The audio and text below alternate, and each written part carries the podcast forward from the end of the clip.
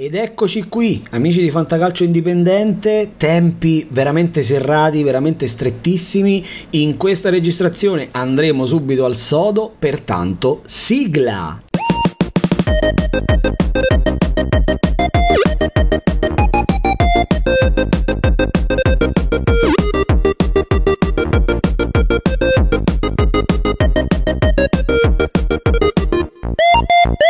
Ebbene sì, ebbene sì ragazzi, gli impegni lavorativi mi hanno tenuto fino ad oggi talmente indaffarato che non ho trovato tempo di registrare nel pomeriggio, lo faccio stasera venerdì 7 ottobre, tralasciando considerazioni sulla giornata passata dove abbiamo comunque preso il gol Torsved e l'assist di quadrato, ma partiamo subito con la nona giornata che si aprirà con Sassuolo Inter. Sassuolo Inter non sarà per niente una partita facile per i nerazzurri al di là del momento difficile che sta attraversando l'Inter in campionato che ha, ha di fatto perso 4 partite su 8 gare disputate al di là di questo come vi dicevo il Sassuolo in realtà sembra piano piano col gran lavoro di Dionisi con l'inserimento inevitabilmente graduale dei nuovi però sembra riuscire a riprendere la forma che aveva l'anno scorso anche se un po' gli infortuni specie quello di Berardi eh, hanno ulteriormente poi rallentato questo processo processo di inserimento dei nuovi, di giornata in giornata tuttavia si vedono piccoli miglioramenti anche se è una squadra ancora un po' indecifrabile per me, non si riesce a capire bene qual è il modulo con cui gioca, con cui vorrà giocare, però i vari Lorentier, Torsved, Seide stanno inserendosi mano a mano e questa situazione non può che essere un bene per il Sassuolo. Io continuo a considerarlo ancora non del tutto affidabile fantacalcisticamente, quanto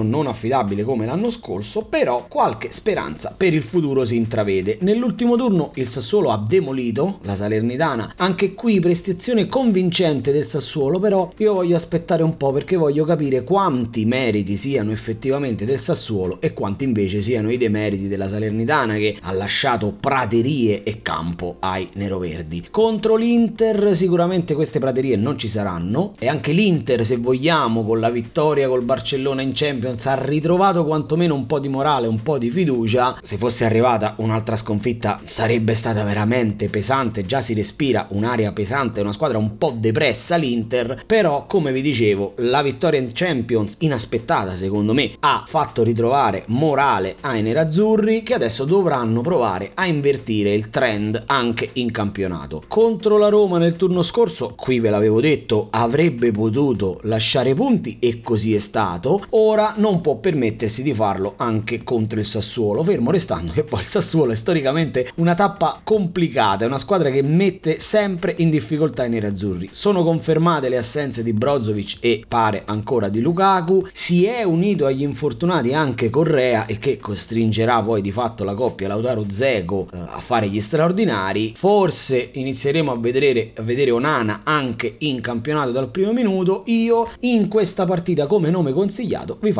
quello di Robin Gosens. Il tedesco ex Atalanta non sta facendo granché quest'anno, anzi se vogliamo sta facendo un qualcosa che si avvicina molto al nulla assoluto, però sta giocando poco, per lui solo spezzoni di gara, però oltre ad essere un profilo da recuperare e inserire prepotentemente nelle rotazioni, io mi aspetto che in questa partita possa partire dal primo minuto perché Di Marco, che in questo momento è il giocatore più in forma dell'Inter, però ha giocato tre partite di fila da titolare con la nazionale, poi Inter Roma e poi Inter Barcellona e credo che sia giunto il momento di riposare per Di Marco e quindi sono esattamente queste le occasioni che Gosens deve sfruttare per evidenziare il peso specifico che lui può avere nell'Inter per cui in questa partita dentro Robin Gosens. Dopo Sassuolo Inter ci sarà il big match di giornata Milan Juventus, ovviamente a che ora ragazzi? Alle 18 del sabato. Io non so più come insultare i calendaristi di tutto il pianeta, ok, la Champions, ok, gli impegni, però voglio dire, secondo me, farla alle 20.45 non sarebbe cambiato granché. Ad ogni modo, questa è una partita di cui onestamente mi fido pochissimo. È una partita illeggibile. Milan vive un momento molto delicato. Allora, brutta sveglia presa in Champions, però ci può stare. Secondo me, quando ci si scontra contro, perdonatemi il gioco di parole, le squadre di Champions di prendere Premier League si ha sempre questa netta sensazione di un livello di intensità veramente veramente inarrivabile. E secondo me per stessa ammissione di Pioli nell'intervista post partita ci sono stati tanti errori tecnici del Milan che non ha saputo sfruttare le occasioni che ha comunque create e poi è mano a mano sparito dalla partita fino a prendere tre gol. Io credo che sia una cosa cioè ci può stare di perdere anche così male contro il Chelsea contro una squadra così forte come il Chelsea. Il Milan il discorso è che vive un momento molto delicato dal punto di vista degli infortuni. Forse dovrebbe recuperare Teo Hernandez però mancheranno comunque Calabria mancherà Mignan che è un'assenza per me è, insostituibile. Eh, nonostante Tatarusanu abbia fatto due ottime parate contro il Chelsea il discorso è che Tatarusanu è un buon portiere il problema è che se poi eh, dobbiamo paragonarlo a Mignan voglio dire poverino ne uscirà qualunque portiere di Serie A ne uscirebbe con le ossa rotte dal paragone con, con, con Mignan tra l'altro non sono poi da considerare secondarie secondo me le assenze di Kier di Salemakers di Messias che è tutta gente che toglie un po' di alternative a Pioli. E in questo calendario così fitto tutto ciò può essere un fattore. Va poi sempre considerata l'età di Giroud che sta giocando benissimo ma secondo me lui stesso non pensava di dover giocare tutte queste partite ed è un po' che tira la carretta in modo egregio ripetiamolo eh, però eh, dovrebbe, dovrebbe riposare. Tutto ciò poi tutta questa situazione è condita dall'impegno in Champions di martedì prossimo che vale anche per la Juventus ma quello ci arriveremo però per il Milan è sicuramente più complicato perché ospiterà il Chelsea eh, rispetto alla Juventus che comunque sì andrà su un campo difficile però con un avversario alla portata rispetto al Chelsea e questa cosa secondo me mette ancora un po' di sale a questa partita. Juventus che ha trovato i primi tre punti in Champions la situazione in Champions per me la Juventus è più fuori che dentro eh, perché il pareggio tra Benfica e Paris Saint Germain ha complicato tantissimo i piani della Juventus pareggio tra l'altro strameritato del Benfica contro il PSG però eh, della Juve voglio dire due cose mm, che questi primi tre punti sono arrivati contro un Maccabi molto modesto però anche qui la Juve non mi ha convinto del tutto. La Juve è riuscita ad attrarre a portarsi dentro l'area di rigore persino il Maccabi. E il Maccabi è riuscito a creare tanto ha preso due pali e mezzo aveva riaperto la partita ed è una partita che la Juve a un certo punto sembrava in controllo ha rischiato quasi di non vincerla. Se poi consideriamo che eh, una doppietta di Rabiot è un evento più unico che raro tutto questo ci dà la dimensione di quanto ancora la Juve sia lontana dalla sua forma migliore ammesso che ci sia una forma poi nella testa di Allegri. A parziale discolpa del mister però devo dire che innanzitutto vabbè le assenze pesano. Sicuramente forse Allegri in testa c'aveva una roba diversa. E secondo me la partita è vero che il Maccabi ripeto avversario modesto ha lasciato tanto spazio però secondo me abbiamo una Juve con Di Maria e una Juve senza Di Maria. E in questa partita Di Maria mancherà perché ancora squalificato dopo, dopo i fattacci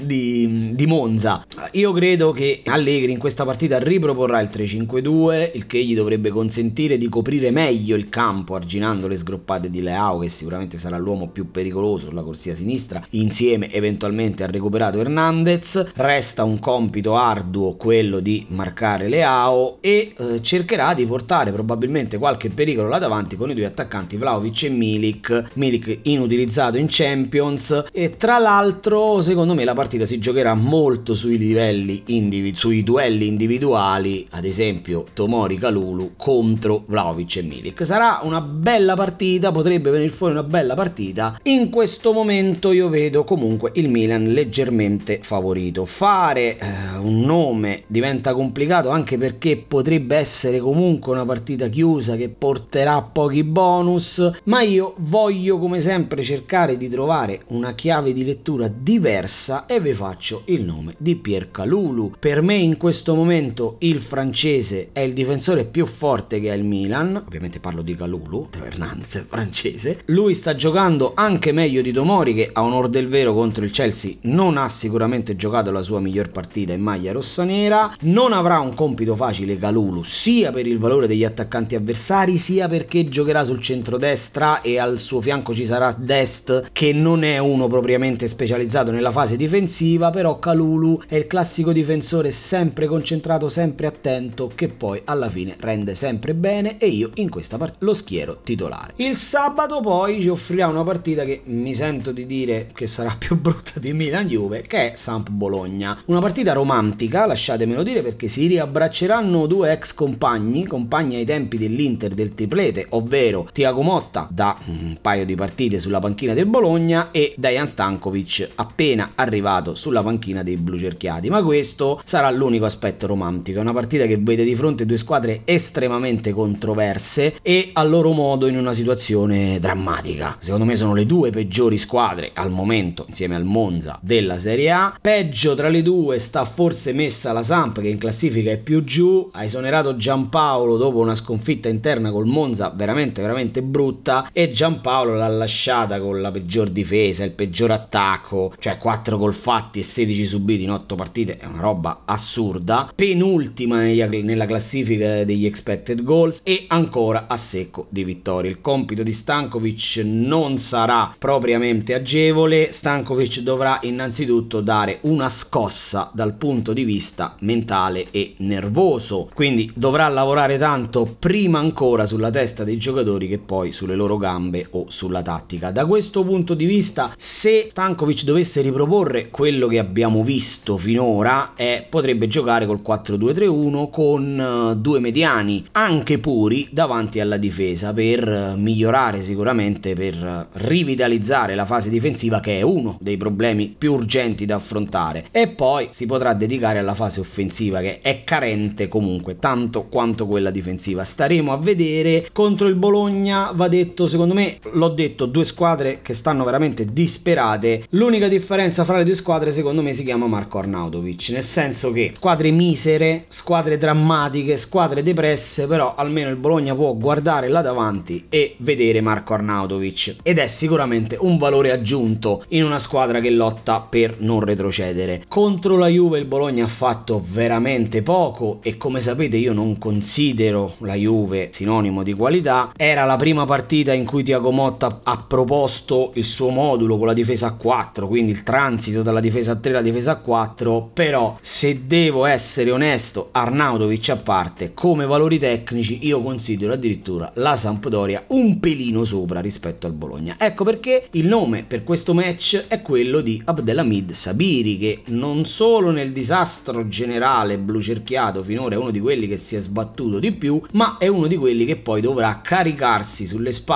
diventare il leader tecnico di questa Sampdoria sotto la guida di Dejan Stankovic. Bologna è un campo difficile, però il bisogno di punti disperato potrà essere un fattore che potrebbe portare la Sampdoria a portar via qualcosina dal, dall'ara. Abbandoniamo il sabato, tuffiamoci nella domenica che sarà aperta da una partitaccia, la partita peggiore di questo turno, ovvero Torino-Empoli. Sono due squadre non distanti fra loro in classifica, il Torino ha solo tre punti in più dell'Empoli, sono due modi diametralmente opposti di concepire il calcio, molto moderno e aggressivo Juric, estremamente conservatore Zanetti, anche se l'Empoli ha giocato molto bene secondo me contro il Milan e Zanetti sta cercando di dare un'impronta di pressing e di verticalità. È un processo che richiede tempo, però ho cominciato a intravedere qualcosa del genere nell'Empoli. Sono due squadre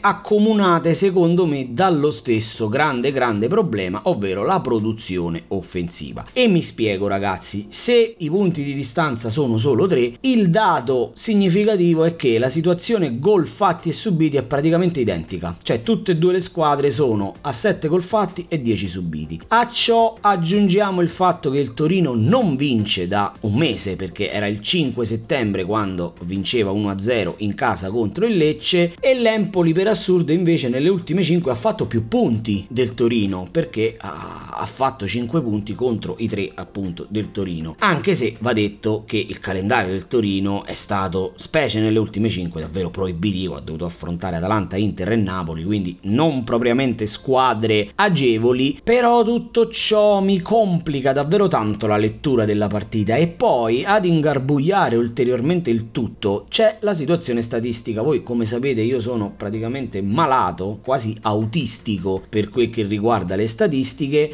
le guardo ormai con regolarità e con assiduità, ebbene entrambe hanno prodotto meno di quanto atteso. Mi spiego, l'Empoli ha segnato 7 gol e i suoi XG, quindi gol attesi, sono 8. Il Torino ha fatto, come detto, gli stessi gol, quindi 7, ma un XG addirittura di 10. Questo dato come si legge? Da un lato ci conferma la difficoltà offensiva di entrambe le squadre, e questo l'abbiamo già detto. Dall'altro però ci dice che il Torino produce gioco, riesce a produrre occasioni, riesce a portare palle pulite, ma non riesce a capitalizzare, non riesce a tramutarle in gol. Questo, come dico sempre, è per l'assenza di una punta di mestiere che al momento possa raccogliere l'eredità di Belotti. Ma l'altro dato che mi ha colpito è che i gol concessi attesi, quindi gli expected goal attesi, sono ovviamente più alti per l'Empoli, il cui dato è circa 12,5 e ne ha presi 10. Ma quello del Torino è secondo me assurdo, che è una squadra che ha con, che concede poco, e questo lo sappiamo, tanto che ha un, un dato di 9, un numero 9 ai gol concessi attesi, ma ne ha preso uno in più, ovvero 10. Cioè ragazzi, questa partita è un enigma, una potenziale trappola fantacalcistica terribile, cioè questa è la classica partita dove noi potremmo schierare il portiere del Torino perché speriamo nel bonus porta inviolata e non succede. Potremmo schierare la punta del Torino perché pensiamo che possa portare qualche bonus e non succede. Potremmo panchinare qualcuno dell'Empoli che invece magari va a bonus. Occhio a questa partita ragazzi, io sottovoce vi dico di premiare i creatori di gioco del Torino, quindi vari Lukic, Vlasic, Miranchuk, Radonic, questi qui metteteli. Dall'altro il nome del calciatore consigliato me lo prendo dall'Empoli e vi faccio il nome di Sam Lammers che finora ha fatto solo un gol in otto partite, ma tante prestazioni convincenti e sebbene credo che il Torino poi alla fine possa portarla a casa, potrebbe comunque concedere un gollettino all'Empoli e se avete in rosa Lammers, io in questa giornata lo schiero titolare. La domenica prosegue poi con un'altra partita tra bocchetto che è quella che iniziamo a trattare adesso, ovvero Monza Spezia. Già sentire nominare i due team rende il confronto impronosticabile. Il Monza ha 7 punti, tutti fatti nelle ultime tre partite. 1-1 con Lecce, 1-0 con la Juve, 3-0 alla Sampdoria, in casa della Sampdoria. 7 gol fatti, 4 dei quali nelle ultime due partite, ovvero quelli sotto la guida di Palladino, Palladino il galoppino di Berlusconi, messo sulla panchina del Monza, forse lui riceve la formazione direttamente da Silvio, ma scherzi a parte, si sono spese parole di grande elogio per Palladino, anche perché poi quando parti sconfiggendo la Juve, segni poi 4 gol in due partite, ne prendi 0 e ti togli anche lo sfizio di vincere in casa della Sampdoria per 3-0, tu che hai avuto trascorsi importanti a Genova, sponda rosso-blu, è normale esaltarsi, avere il morale altissimo, specie se poi tutti cominciano a ricordarsi che tu sei stato un calciatore di Gasperini e quindi stai provando a riproporre i suoi dettami, il suo modulo, le sue idee di pressing e marcatura uomo. Io ragazzi vi dico calma, andiamoci piano perché i meriti di Palladino ovviamente ci sono, non possono essere ignorati, però Juve e Sampdoria sono un po' i due paradossi di questa Serie A. E come poi detto anche per Sassuolo Salernitana nell'ultima io voglio capire quanto sia stato merito del Monza e quanto invece decisivi siano stati invece i demeriti della Sampdoria. E di fronte stavolta Palladino si trova un vecchio lupo di mare, un amico di questo podcast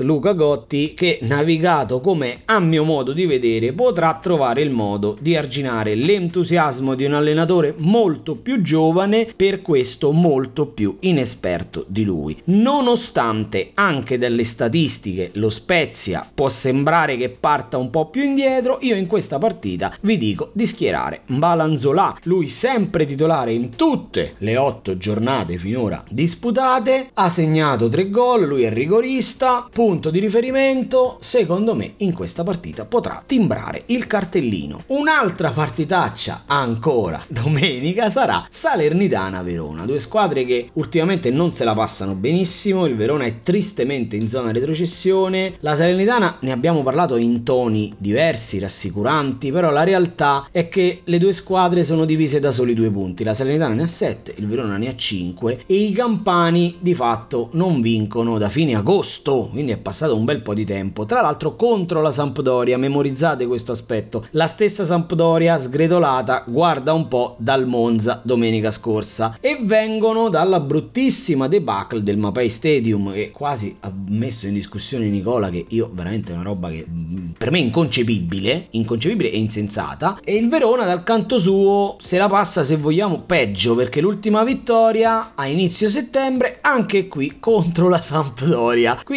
questo è il derby fra le due squadre la cui ultima vittoria è avvenuta contro la Sampdoria. Quindi occhio ragazzi, sono due squadre che finora ne hanno vinta una e tutte e due contro la Sampdoria. Cioffi ormai ha una fiammella piuttosto alta accesa sotto il culo e probabilmente questa fiammella lo divorerà se lui dovesse uscire male anche dalla Rechi. Secondo me sarà una partita invece più equilibrata di quel che possa sembrare alla vigilia. I valori tecnici sono indubbiamente migliori nella Salernitana, ma secondo me la paura di perdere sarà la vera protagonista. Un punto non serve a nessuna delle due, però non perdere secondo me sarà il focus principale di entrambi gli allenatori. Anche le statistiche sono piuttosto allineate tra le due squadre e soprattutto sono aderenti alla realtà. Io ci ho pensato molto prima di fare il nome del calciatore consigliato, alla fine ho scelto Simone Verdi. Lui è un ex, sta trovando più spazio, sta scalzando lasagna nel piano tattico nelle gerarchie di Cioffi e potrebbe dare in questa partita un dispiacere ai suoi ex tifosi. Fortunatamente alle tre ragazzi c'è anche il salva domenica, ovvero Udinese. Udinese Atalanta ragazzi è sarà come guardare una bella donna, seconda contro prima e questa partita va trattata con la solennità che merita. Anche i giornali hanno cominciato a parlarne con un tono innovativo, paragonando l'Udinese di oggi alla prima Atalanta di Gasperi. Quindi l'Atalanta in questo match affronterà la nuova Atalanta. È, è tutto fantastico, ma al di là dei titoli clickbait, la realtà ci dice che l'Atalanta è prima a pari merito col Napoli, ha la miglior difesa del torneo, ma l'Udinese ha un solo punto in meno. Gioca un calcio moderno, secondo me ha le capacità di assorbire le, la fisicità dell'Atalanta e il suo gioco è anche piacevole in tutta onestà, ha anche avuto un calendario più difficile perché rispetto all'Atalanta ha giocato e vinto con Fiorentina, Inter, Roma, ok, anche l'Atalanta ha vinto con la Roma, però secondo me il calendario dell'Udinese è stato un pelo più complicato. L'Atalanta sta trovando più continuità e più solidità difensiva. Gasperini sembra aver scaricato la parte di firmware di Allegri relativa al corto muso, visto che le ultime due le ha vinte 1-0 e sono tre in otto partite le vittorie con questo risultato. Si uniscono poi ad altre due partite in cui ha vinto per 2-0. Insomma, ragazzi, l'Atalanta in una sola partita è riuscita a fare più di due gol, ovvero contro il Torino, ma lì ci sono stati due rigori di Cop Miners. L'Udinese invece come gol ha praticamente sbragato tanto da essere il secondo miglior attacco dietro solo alla squadra che sa solo vincere, ovvero il Napoli, pur concedendo qualcosa in più rispetto all'Atalanta, almeno dal punto di vista difensivo, e consacrandosi come squadra l'Udinese insieme al Napoli che regala più bonus. Insomma, ragazzi, questa è la partita sicuramente da vedere domenica pomeriggio. Io mi aspetto una bella partita, giocata per vincere da entrambe le squadre, sono motivate da obiettivi diversi, ma una vittoria vorrebbe dire mantenere la prima posizione e continuare a sognare per l'Atalanta, scavalcare l'Atalanta stessa invece per la squadra di Sottil. Leggere questa partita non è facile, anzi vi dico è davvero illeggibile. Tendenzialmente in questa partita si mettono tutti, cioè io vi direi mettete tutti, però per fare il nome consigliato mi affido alle statistiche in questo caso, vi faccio il nome di Deulofeu. Forse lo avreste messo a prescindere, forse no perché non segna, fa tanti assist, però non lo leggo consigliato, sta passando un po' sotto traccia quest'anno Deulofeu. In questa partita invece io ve lo consiglio, vi dico di metterlo contro l'Atalanta, Deulofeu è il vero faro di questa Udinese ed è un giocatore che dal punto di vista delle statistiche, nello specifico gli NPXG, ovvero i gol attesi senza rigori, no penalty expected goals, sta underperformando. Cosa vuol dire? Che da lui ci si aspetta, ci si aspetterebbe, ha generato due NPXG, due e mezzo, ma non ha ancora segnato. Quindi è in credito rispetto alla statistica e vuoi vedere che si sblocca e che trova il primo più 3 proprio contro la Dea, io in questa partita lo metto in campo. Passiamo adesso a parlare di Cremonese Napoli, una partita partita su cui andremo decisamente più spediti rispetto alle altre perché mi sembra un pelo più definita, così come la prossima che sarà Roma-Lecce, ma su tutte Cremonese-Napoli mi sembra quella più definita. Noi non possiamo non menzionare la roboante vittoria, nessuna squadra aveva mai segnato 5 gol all'Amsterdam, ora Juan Cruyff Arena, il Napoli ne ha fatta addirittura 6, un risultato non preso benissimo dagli olandesi che si sono rifiutati di scambiare le maglie a fine partita, una roba veramente brutta da rosiconi, ma è un, stato un punteggio ampiamente meritato. Va detto che l'Ajax ha fatto davvero poco, persino dopo essere passato in vantaggio, per attenzionare la fase difensiva. E, e se lasci campo al Napoli poi succede che ti divorano pesantemente. Però ragazzi il Napoli, Napoli tanta roba ragazzi, ha preso gol è andato sotto, non si è minimamente scomposto, ha giocato come sa ed è un, ed è un aspetto positivo e gliene ha fatti 6 ragazzi con delle azioni bellissime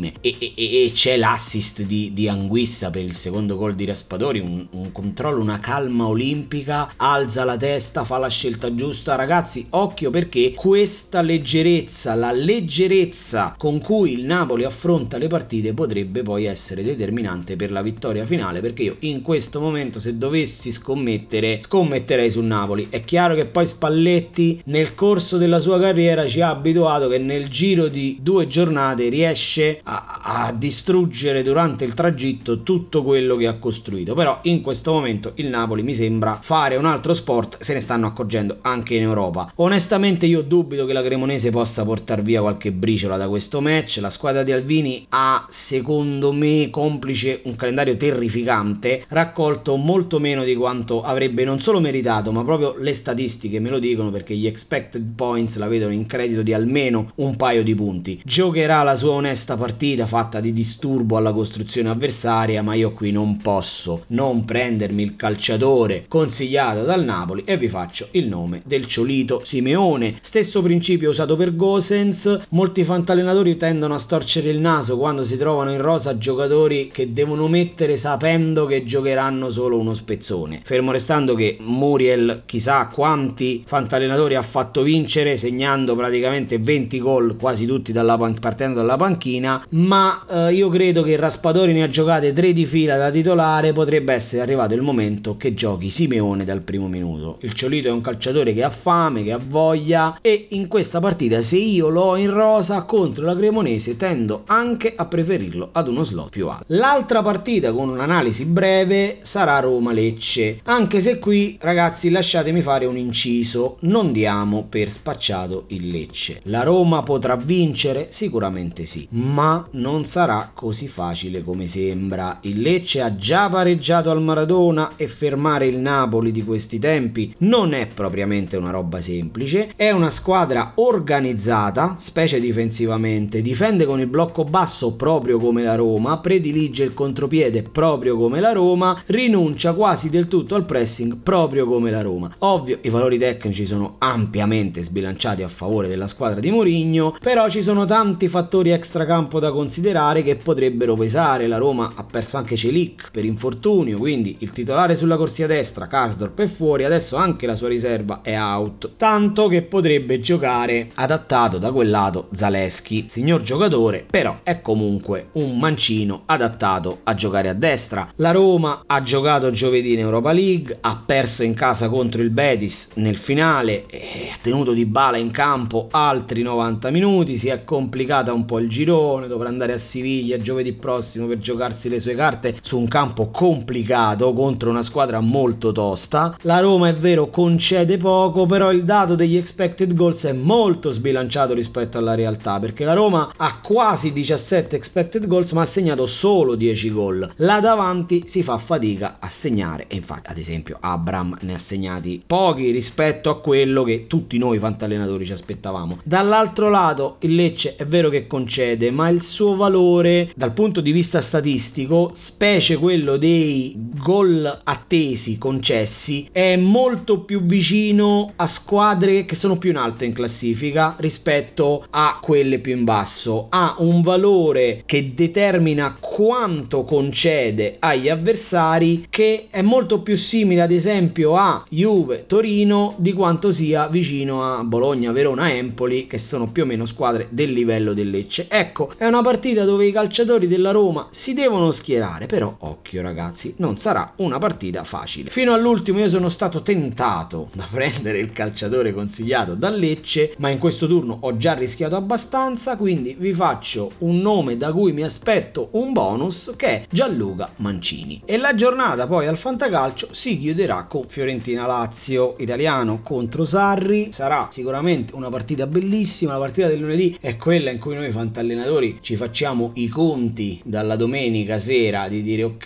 mi serve questo, se mi fa la tripletta casale io pareggio la partita. In realtà questa partita potrebbe essere Dr. Jekyll e Mr. Hyde. Allora, se la Fiorentina, dunque, due squadre che hanno giocato in Europa entrambe giovedì. La Fiorentina ha vinto e, e, e si è rimessa un po' in carreggiata col girone, la Lazio ha pareggiato. Questa partita è da tripla, è una partita difficilissima da leggere. Io vi dico che da un lato la Lazio è la, al momento, se giocano come stanno giocando adesso, la Lazio probabilmente strapazza la Fiorentina nel primo tempo. Ma se la Fiorentina, perché la Lazio ha un villain, ha una nemesi che sono le squadre che giocano a ritmi alti. Pensate un attimo al Midtjylland ragazzi, il Midtjylland non è che avesse fuori classe o fenomeni, semplicemente ha tenuto un ritmo forsennato per 95 minuti e le squadre con un ritmo forsennato mandano in tilt le squadre di Sarri. Ecco, se la Fiorentina decide invece di tornare quella squadra che gioca a un ritmo forsennato, potrebbe essere che addirittura la porta a casa. In questa partita così incerta, ragazzi, vanno messi tutti. Io la mia fish me la spendo su calciatore che mi piace tantissimo, che è Nico Gonzalez. Io non so se giocherà, probabilmente non lo sa